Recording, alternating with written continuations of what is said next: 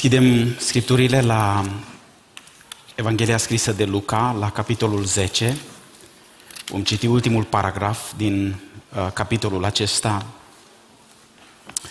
Pe când era pe drum cu ucenicii săi, Iisus a intrat într-un sat și o femeie numită Marta l-a primit în casa ei. Ea avea o soră numită Maria, care s-a așezat jos la picioarele Domnului și asculta cuvintele lui. Marta era împărțită cu multă slujire. A venit repede la el și i-a zis, Doamne, nu-ți pasă că sora mea m-a lăsat să slujesc singură? Zi, dar să-mi ajute.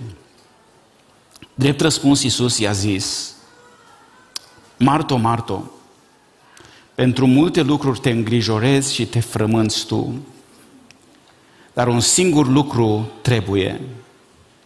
Maria și-a ales partea cea bună care nu îi se va lua. Amin. Am venit din nou în casa Domnului și în această dimineață și am venit cu gândul acesta de a ne bucura, de a ne întâlni cu Domnul, de a lăuda numele Lui, dar și de a primi cuvânt de la El, de a ne întâlni unii cu alții, dar și de a ne întâlni cu Domnul nostru. De aceea aș vrea să stăm câteva momente și să cerem binecuvântarea Lui. Și chiar dacă sunteți musafiri aici, chiar dacă sunteți vizitatori, chiar dacă ne urmăriți pe internet, aș vrea să vă rog pentru câteva momente să ne liniștim inimile și să cerem de la Domnul să ne binecuvinteze, să ne vorbească și în dimineața aceasta și stăm cu toții și ne rugăm și după momentele acestea um, o, să, o să cer rugăciunea cu, cu voce tare.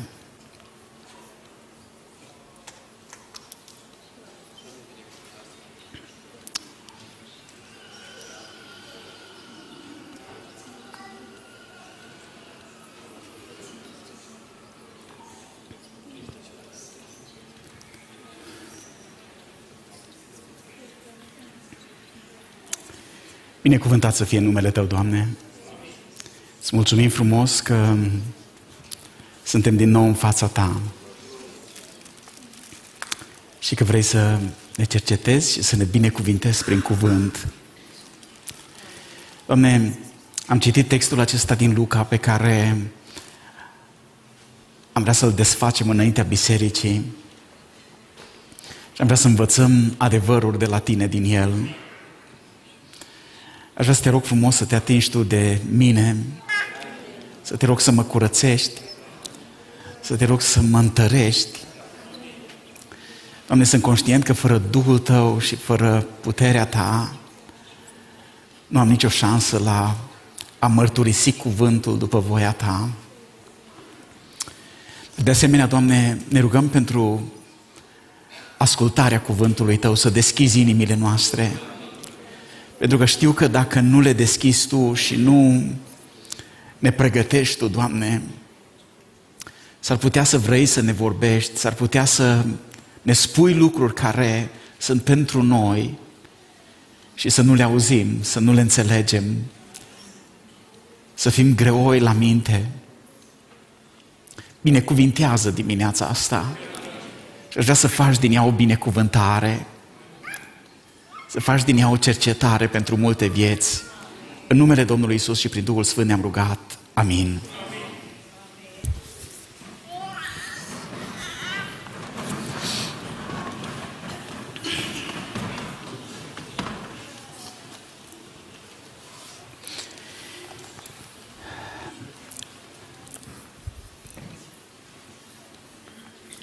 În perioada aceasta și în acest sezon, cu ajutorul lui Dumnezeu, a ajuns să ne uităm un pic la câteva teme despre odihnă și cred că e așa de important să înțelegem că Dumnezeu ne cheamă să ne oprim.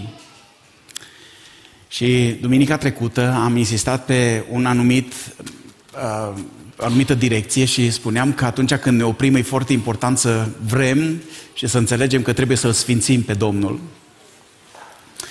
Și, într-un fel, mesajul din această dimineață va rămâne, sau o să rămânem în aceeași, în aceeași uh, zonă, Pentru că eu cred că e foarte important ca fiecare dintre noi să înțelegem valoarea opririi și a intrării în prezența lui Dumnezeu. Dacă mai devreme uh, vorbeam tinerilor și le spuneam cât de uh,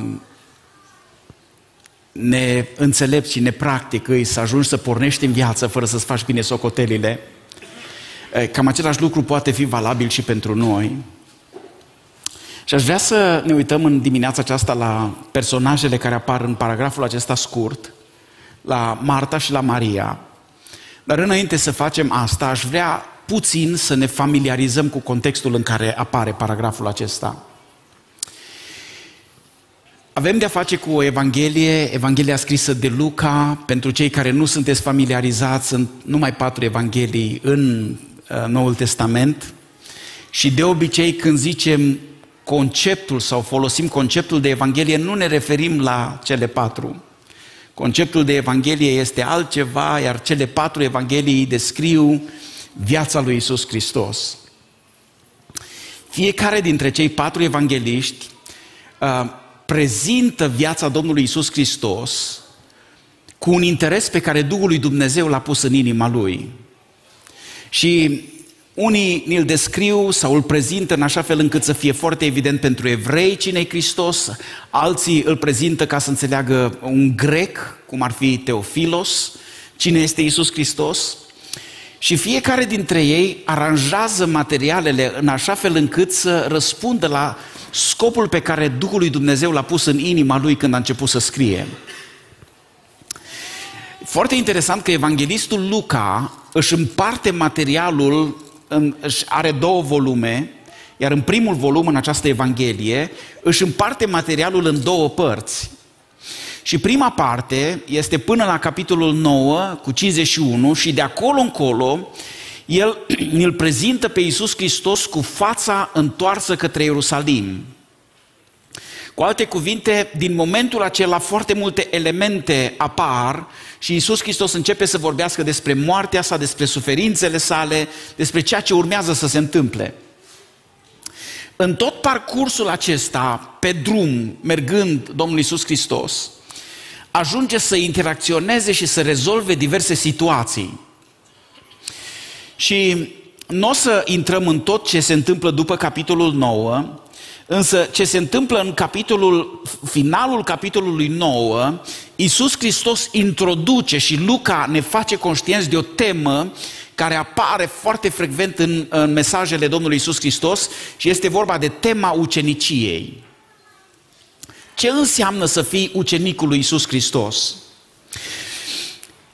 În, încercăm să folosim termeni care să ne fie de ajutor și nou aici în biserică, pentru că unii termeni pe care îi folosim, am ajuns să îi golim de conținut, pentru că ne-am obișnuit atât de mult cu ei, încât dacă spunem astăzi cineva e creștin, uh, nu știu exact ce înțelegem. Cred că dacă am întreba pe stradă în Cluj ce înseamnă să fii creștin, am putea auzi o mie de păreri care n-au nimic de a face cu ceea ce spune Scriptura că înseamnă să fii creștin.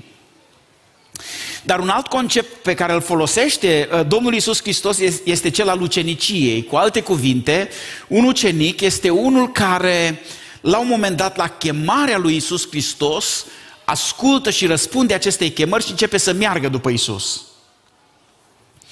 Și în capitolul 9 ni se spune că dacă cineva vrea să meargă după Isus Hristos, trebuie să se lepede de uh, lucrurile sale și să-și ia crucea și să meargă în fiecare zi cu el. Și apoi în capitolul 10 se revine la această tema uceniciei și Isus Hristos trimite ucenicii săi mai departe.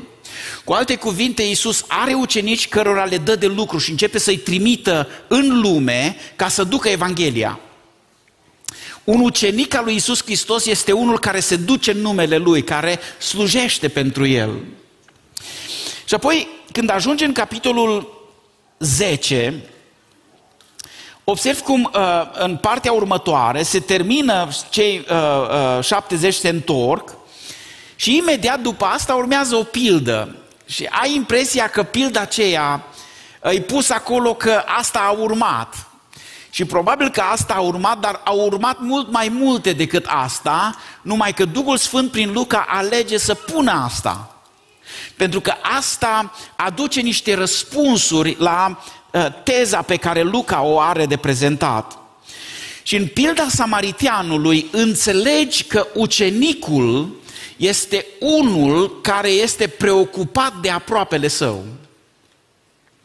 Un ucenic este unul care se duce și face slujirea lui Hristos, misiunea lui Hristos, și un ucenic este unul care își iubește aproapele, care, uh, ca și samariteanul respectiv, uh, se oprește din programul lui, din activitatea lui, îl ia pe cel căzut între tâlhari, nu se scuză, îl pune pe uh, măgărușul lui, îl duce la, la hotel, plătește pentru el, se îngrijește de el. Și dintr-o dată s-ar putea să credem că viața ucenicului este o viață care cuprinde doar activitate. Avem de mers.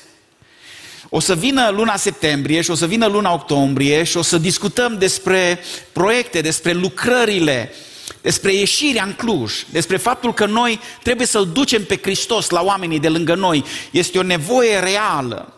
Este o nevoie uh, atât de pregnantă. În, în orașul nostru sunt mii de oameni care, la ora actuală, imaginați-vă că sunt prinși în tot felul de teorii, de practici, de lucruri pe care le fac, în care se încred și care uh, îs, îs, practic îi duc într-o direcție greșită, îs departe de fața lui Dumnezeu, nu-L cunosc pe Dumnezeu. Și ajung să-și găsească plăcere și bucurie în lucruri care îi distrug și într-un final o să-i ducă în iad pentru totdeauna. Într-un astfel de context noi trebuie să mergem.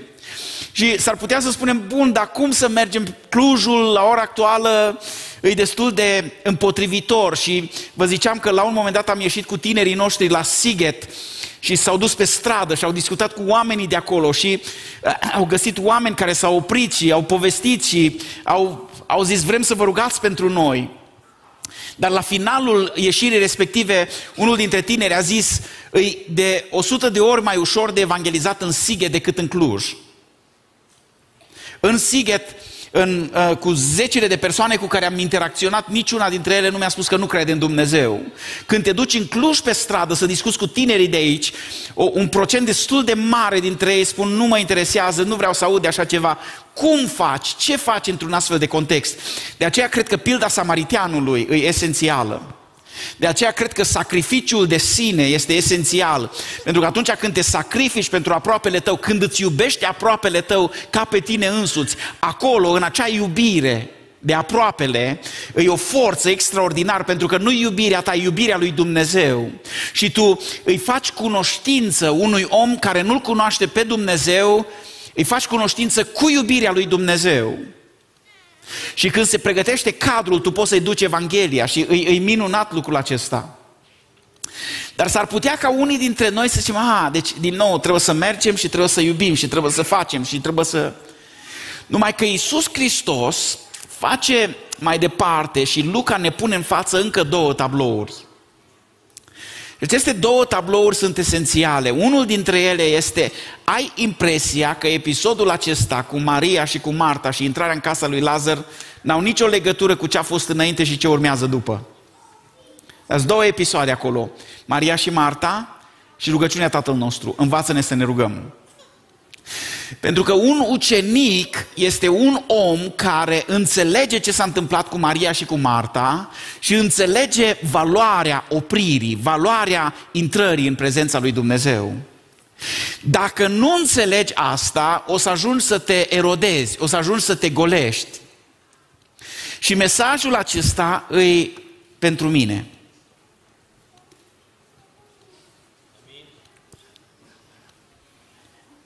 Amin. Și mesajul acesta e pentru tine. Amin. Am ajuns să fiu bagiocorit și să se facă tot felul de glume pe seama mea cu sezonul de odihnă. Cumva, acum, dintr-o tabără în alta, dintr-un loc în altul, toată lumea mă întreabă, cum e sezonul de odihnă, frate Marius? Cum vă opriți? E minunat.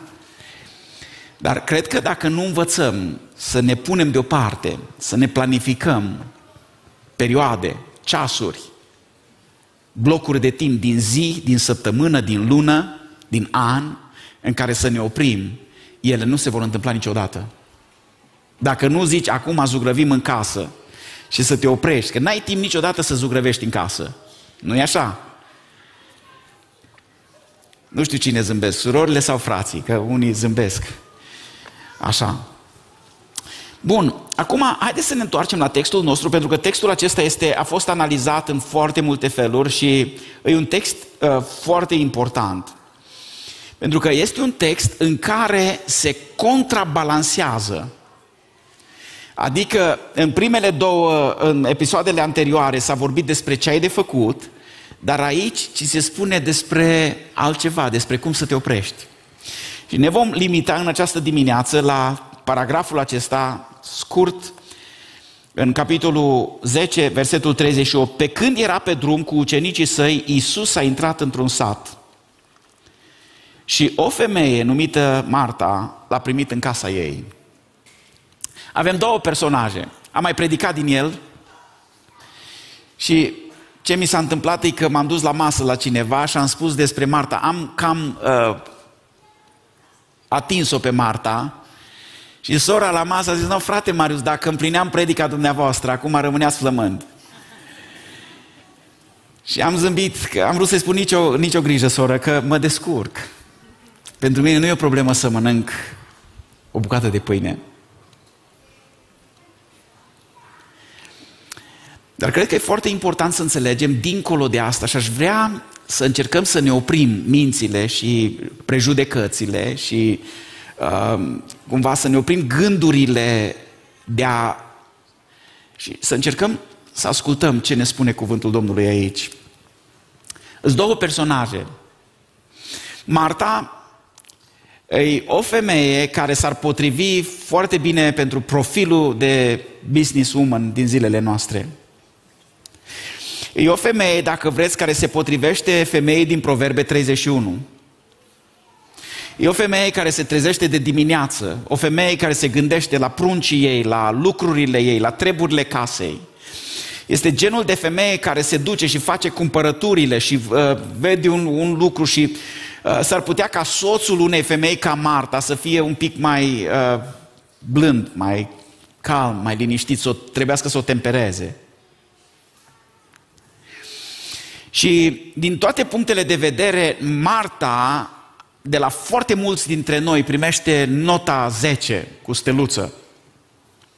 Observați că cu asta se și începe textul și și în alte uh, paragrafe în care apar cele două surori, Marta este profilul principal. Marta e acolo și ea se vede. Și în primul rând nu ni se spune nimic despre Lazar, pe când era pe drum, ucenicii săi a intrat într-un sat și o femeie numită Marta l-a primit în casa ei. Era casa lor, dar ni se spune că e casa ei. Ea e stăpâna casei, șefa. Și nu știu, uh, în în zilele noastre nu se mai fac nunțile ca altă dată, dar era la câte o nuntă din asta când te duceai și era, se prepara mâncare acolo, era câte o șefă de bucătărie care știai că în capul ei se mișcă toate lucrurile. Ea se uită la ce se întâmplă la mese, cine are, cine nu are, cine îi servit, cum merg lucrurile și toți ceilalți. Asta e Marta. E casa ei și imaginați-vă că Marta îi invită pe Isus și cu ucenicii și probabil cu echipa în casă la ea. Asta înseamnă că avea o casă suficient de mare încât să intre un număr de oameni. Săptămâna trecute am primit niște musafiri, o familie cu nouă copii la noi acasă.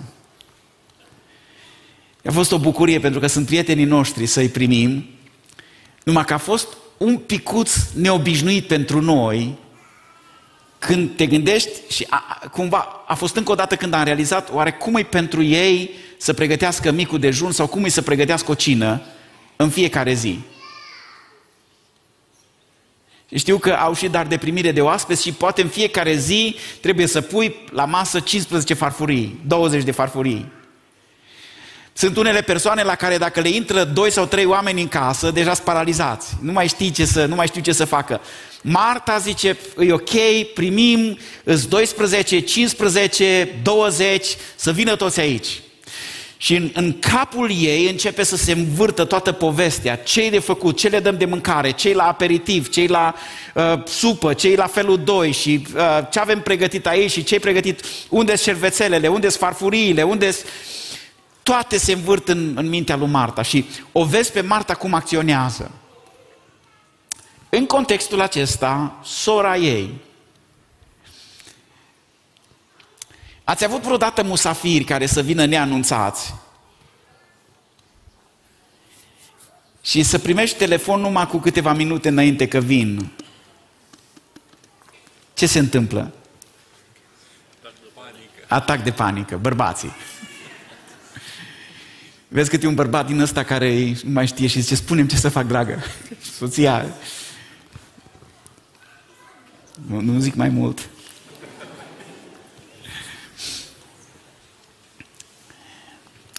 Din toate punctele de vedere, Marta, e bine că e acolo. Maria, ne spune textul că s-a dus, s-a așezat la picioarele Domnului Isus. E ca și cum e pe altă lume, pe altă planetă, nu realizează, nu știe ce se întâmplă. Numai că finalul acestui text ne spune că Maria și-a ales partea cea bună. Știu că în fiecare martă de aici este ceva. Știu că fiecare martă din locul acesta are un fel de ghimpe împotriva Mariei. Noi le vedem pe aceste Marii contemplative care stă ziua la rugăciune, care stă ziua cu cititul cuvântului, care stă ziua cu... Pă, frate, lasă că... Eu cred că trebuie să existe un echilibru. Dar cred că în dimineața asta mesajul nu-i pentru Marii, este pentru martele de aici.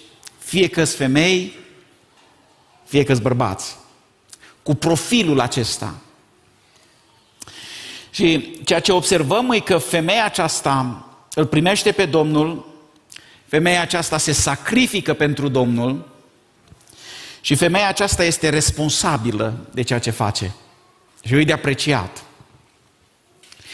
Numai că dacă nu iei și partea Mariei, dacă nu te oprești să intri în prezența lui Dumnezeu, s-ar putea ca în timp să dezvolți și aș vrea să ne uităm și să citim cu atenție ce se întâmplă cu Marta, pentru că dacă nu înveți să te oprești, la un moment dat s-ar putea să ajungi spiritual să fii gol. Să fii pe geantă. Și lucrul acesta este valabil pentru pastori. Am întâlnit pastori acum recent care au venit la mine și au zis vreau să-mi dau demisia și să plec din, din toate că m-am, nu, mai, nu mai pot. Și te uiți la el și zici, dar ce nu mai poți? Ce atât de greu? Că trebuie să te duci să predici la biserică, să povestești cu oamenii. Ce e așa de complicat? Și vezi pe unul și vezi pe altul care zic că gata, m-am săturat și nu mai pot și nu mai pot și nu mai pot și... Este în versetele acestea un cuvânt. Marta era împărțită. Și cuvântul de acolo, împărțit, e un cuvânt care îți spune că Marta era în toate locurile și cred că trebuie să ai grijă de tine pentru că s-ar putea ca și tu să fii împărțit. Și mă refer aici la mamă sau la tată, la copil care îi împărțit cu foarte multe lucruri. Și în momentul în care ajungi să fii împărțirea asta, dacă nu are loc și partea cealaltă de oprire, dacă nu înveți și de la Maria, ajungi să te golești. Și noi trăim într-o societate care ne împarte, ne, ne, ne, cumva se trage de noi din toate părțile. Ajungi să nu te mai poți odihni. Mulți dintre, uh, dintre, multe dintre familiile de la noi din biserică ajung să meargă și să-și ducă biroul de acasă în geantă cu ei, uh, uh, biroul de la serviciu, să-și ducă acasă cu ei și să continue să lucreze acasă. Și numai trebuie să răspund la asta și numai trebuie să răspund la cealaltă și numai trebuie să răspund la cealaltă și ajungi să nu te mai poți opri. Am, am ajuns să citesc uh, în perioada asta de liber o carte care se numește Make Time, cum să-ți faci timp. Și autorul ei e un tip care a lucrat la un moment dat și pentru Google și, și pentru YouTube cu un, cu un prieten de-al lui. Povestește cum a ajuns să trăiască un, un șoc, să realizeze ce se întâmplă cu el, cum ajungi să fii distras. Și el, el zice, eram acasă, eram cu copiii mei, copiii mei suficient de mici, se jucau cu un trenuleț, unul foarte mic bebe și celălalt cu un trenuleț. Și stăteam ca să am timpul de familie cu ei și în timp ce stăteam acolo cu ei, mi-am luat telefonul să verific un e-mail. Și am crezut că copiii nu mă văd, nu era neapărat o problemă, dar copilul care se juca cu trenulețul și-a ridicat privirea de la trenuleț, că eu credeam că nu vede ce fac eu, și mi-a pus o întrebare neacuzatoare, ne... A zis, de ce te uiți la telefon? De ce nu te uiți la mine? Nu neapărat că i-a făcut un reproș. Și el zice că în momentul în care i s-a pus întrebarea asta, n-a avut un răspuns. Poate părea o chestiune banală, poate ți-a zis soția sau soțul de multe ori, lasă în pace telecomanda, oprește televizorul, pune telefonul, du de aici, acum ești doar cu mine. Ai intrat în prezența lui Dumnezeu la închinare, acum ești doar cu Domnul. Dar ajungi să fii tras în foarte multe părți și nu mai ai timpul acela în care interesul tău să fie focalizat pe Domnul sau pe casa ta, pe familia ta. Și de foarte multe ori distragerea asta pentru mulți dintre noi ne conferă un sentiment. Îi vezi pe unii oameni că intră în sală și cu telefonul aici în mână să îți arate că sunt ocupați, că sunt prinși, că e, au activitate. E foarte important să ajungi să te oprești și să vezi despre ce e vorba. S-ar putea să fii distras. Povestește acest autor cum a ajuns să realizeze că sunt lucruri care, by default, sunt acolo. Sunt date, e un dat. Tu te duci, acum trebuie să faci asta, cealaltă, cealaltă, cealaltă, cealaltă, cealaltă și cumva tu nu le poți evita. Și el vorbește despre niște fântâni infinite, despre niște lacuri fără fund, în care poți să stai o zi întreagă și să rulezi Facebook și să apară încă ceva și încă ceva și încă ceva. Și poți să stai o zi întreagă și să stai pe TikTok și încă ceva, încă un filmuleț, încă pe Instagram și încă o postare, încă o postare, încă o postare, care să producă în tine niște lucruri și să te golească. Și să ajungi să fii distras. Dar uneori poți să fii distras și poți să fii împărțit nu de lucruri inutile, cum ar fi Instagramul sau Facebook-ul, ci să fii distras și să fii împărțit de lucruri bune. Ce făcea Marta nu era o pierdere de timp.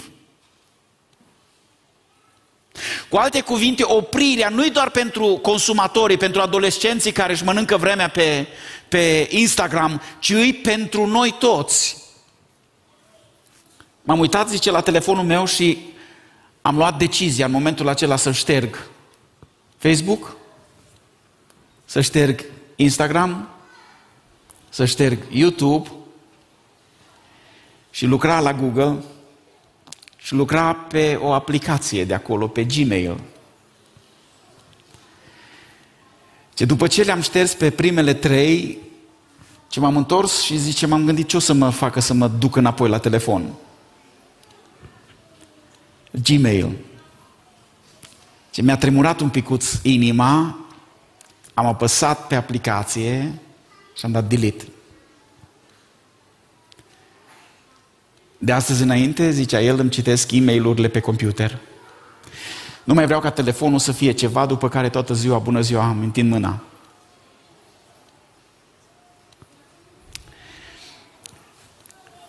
El povestește despre fântânile astea din care oamenii ajung să ia și să fie distrași și să fie împărțiți. Dar revenind la Marta, era ocupată și preocupată cu lucruri care erau necesare în casă și cu toate acestea ea are nevoie de oprire. Ce se întâmplă când nu te oprești, efectele neopririi au efecte în viața ta. Și când citești mai departe episodul cu Marta, o găsești pe Marta, că are o problemă. Și aș vrea să te uiți la tine dacă nu cumva ai un semn că nu te-ai oprit și nu ai învățat importanța intrării în prezența lui Dumnezeu. Și ce are Marta este iritare. Una dintre sursele iritării din viața noastră este faptul că nu ne oprim. Și poate că sunt tineri aici și uh, cumva nu-și dau seama de ce le zic părinții că oare ce cu tine? Tu ești tot timpul nemulțumită, tot timpul nemulțumit, tot timpul agitată. La orice îmi răspuns foarte... Pentru că îi împărțeala asta, îi ruperea asta. Tu nu ai echilibrarea aceea în care să se adune piesele la loc, să stai în prezența lui Dumnezeu, să-ți aduci aminte cine ești, ce cu tine, pentru ce trăiești, care e direcția vieții tale. N-ai momentul acela de reechilibrare a vieții. Și atunci tu te simți că faci foarte multe, ești foarte prins, dar în realitate asta după un timp ajunge să te erodeze și să aducă în tine o stare de, de iritare. Și în al treilea rând, Marta ajunge poate la cel mai jos nivel, dacă putem spune asta. Nu știu dacă vă dați seama ce face Marta aici. Marta era împărțită cu multă slujire, a venit E foarte interesant, frate Capotă, niciun cuvânt nu e așezat aici la întâmplare. Știți cum a venit la Domnul Isus? Fulger.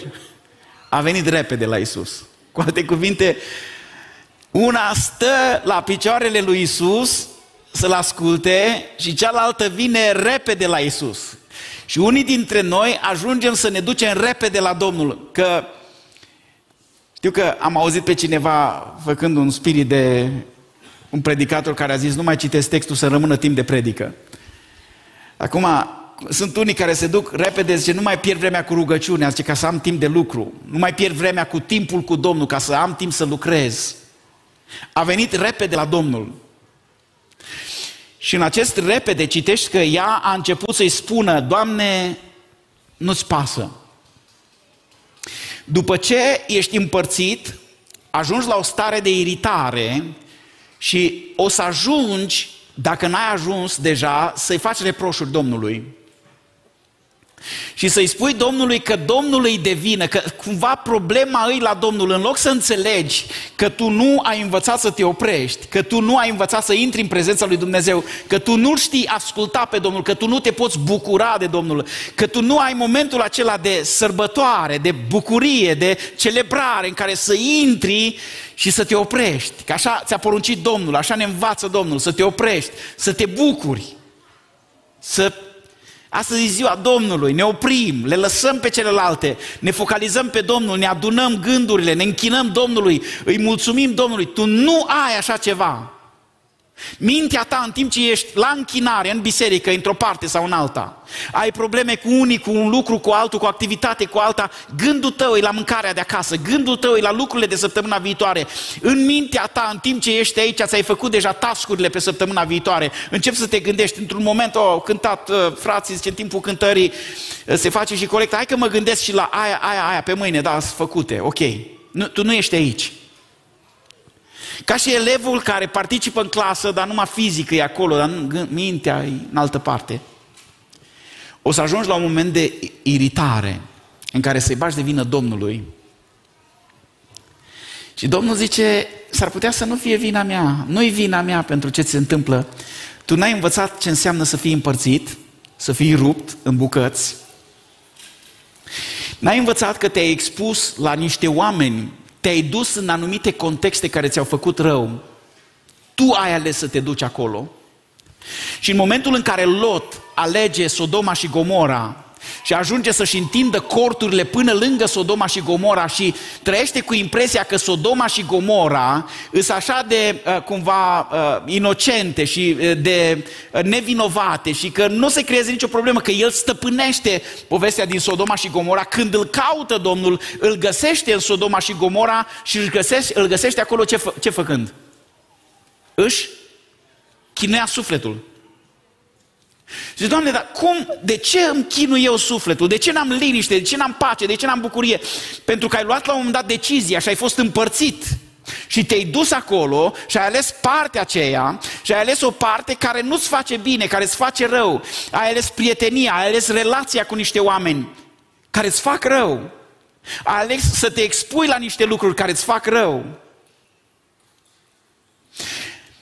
Ai ales să nu te oprești.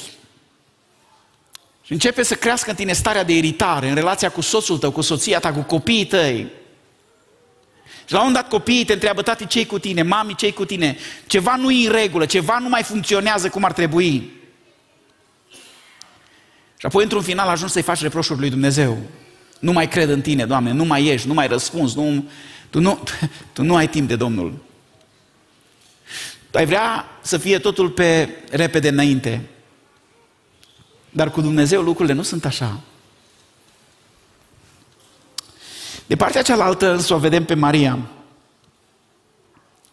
Și nu, vreau să mă înțelegeți, eu cred că trebuie să existe ceva din spiritul Martei în noi, dar sunt lucruri care pot distruge vieți, familii, biserici. Sunt Marte în biserică care pun tot accentul pe slujire. Hai să facem, hai să construim, hai să mergem într-o parte și nu mai au timp de oprire, timp de închinare, timp de laudă.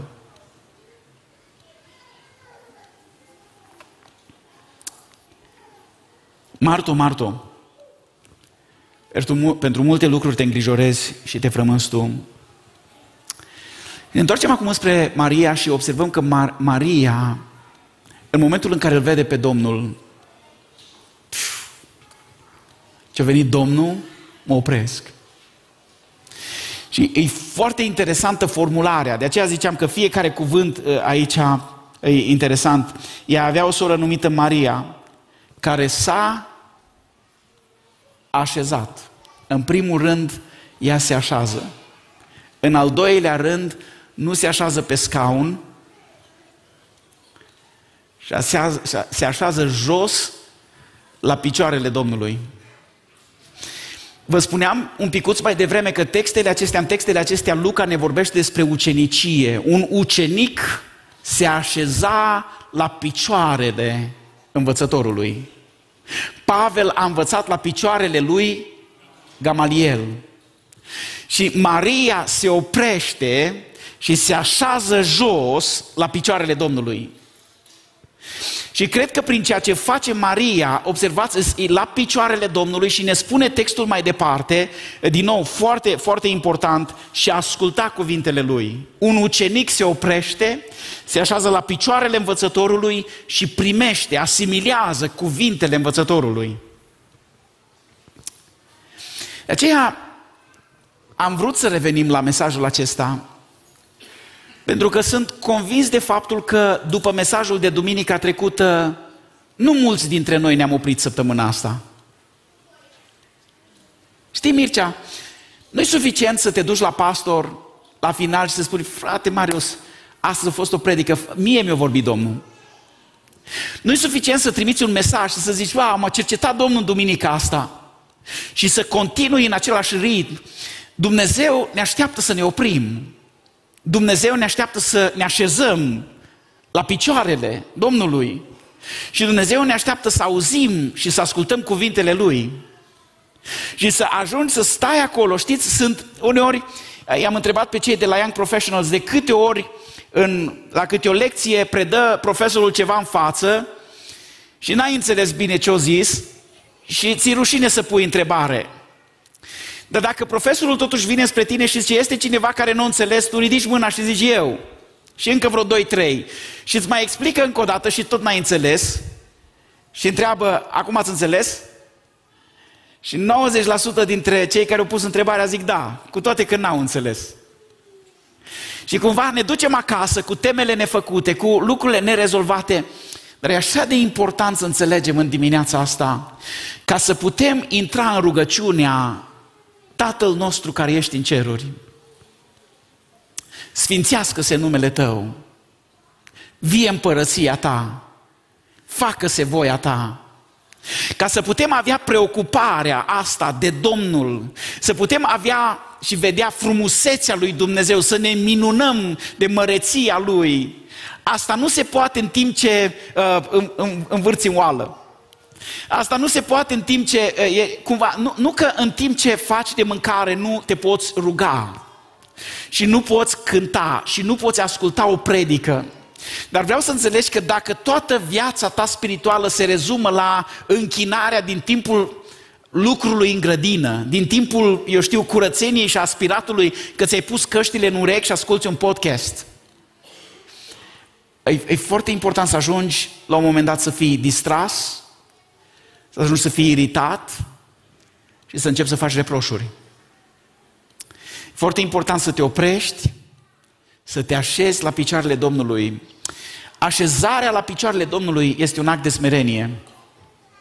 Așezarea la picioarele Domnului e un act de dispoziție în care zici, sunt aici, vorbește, Doamne, jobul tău ascultă. E un loc în care poți să fii cercetat. E un loc în care poți să-ți evaluezi ziua. E un loc în care poți să-ți evaluezi săptămâna. Să-ți evaluezi gândurile, acțiunile și să fii, să-ți vorbească Domnul. E momentul în care gândurile acelea care au venit înspre tine peste zi, îngrijorările pe care le-ai avut, fricile pe care le-ai avut, în momentul în care rănile pe care ți le-au făcut unul sau altul, gândul de răzbunare care s-a născut în inima ta, să ajungă să fie dat la o parte pentru că a intrat în prezența lui Dumnezeu și Dumnezeu ți-a reglat inima. Comportamentul nepotrivit cu soția ta, comportamentul nepotrivit cu părinții tăi, să fie rezolvate în prezența Domnului. Vreau să ne plecăm inimile înaintea Domnului. Vrea să luăm hotărâri sfinte.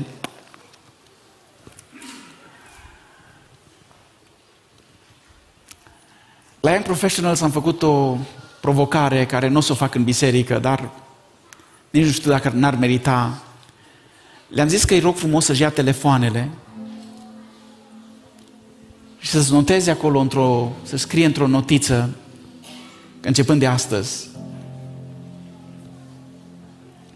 sezonul de odihnă.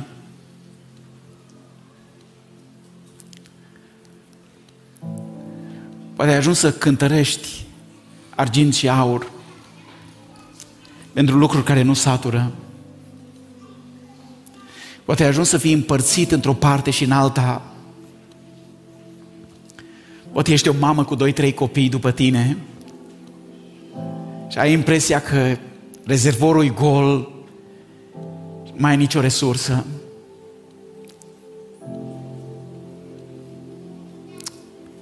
În dimineața asta, Duhul lui Dumnezeu ne-a pus înainte acest episod. Ucenicii lui Hristos sunt oameni care merg și spun Ucenicii lui Hristos sunt oameni care își iubesc aproapele. Dar ucenicii lui Hristos sunt oameni care se opresc.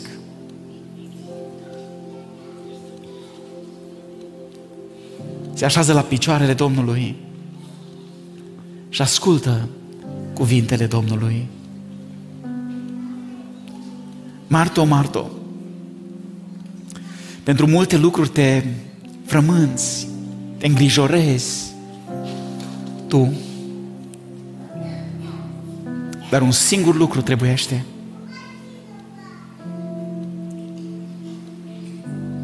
Și din acel lucru care trebuiește,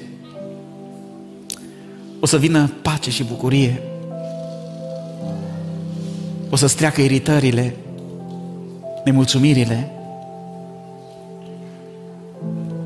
O să poți zâmbi din nou. O să poți încuraja din nou. O să poți asculta din nou.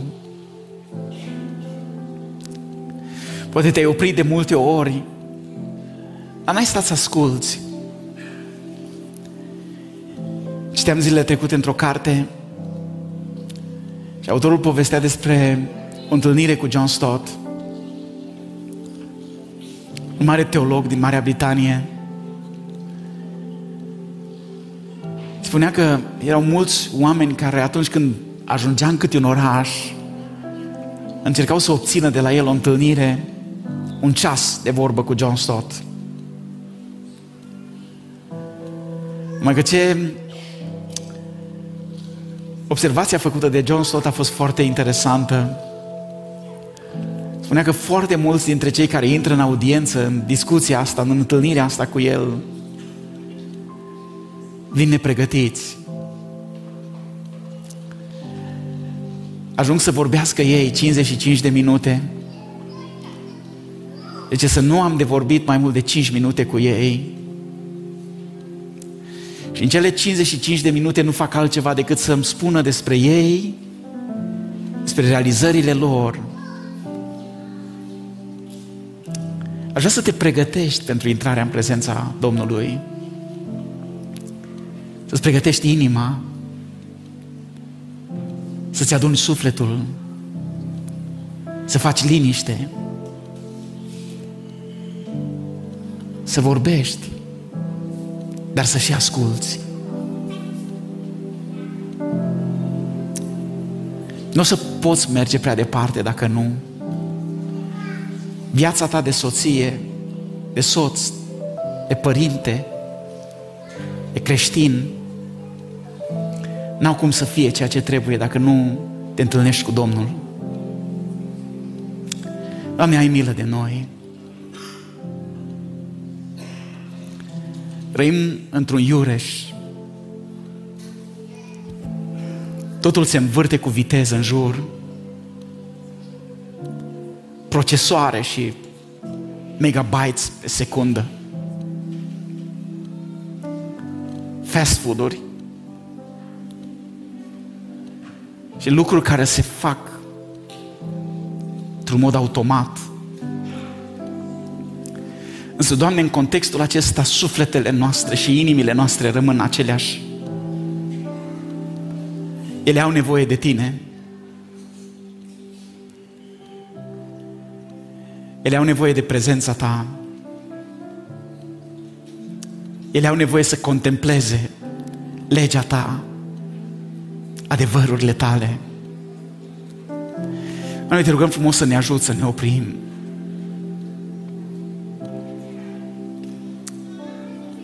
rugăm să ne ajuți să prețuim părtășia cu Tine. Aș vrea să te rog să mă ierți pe mine pentru momentele în care n-am făcut-o.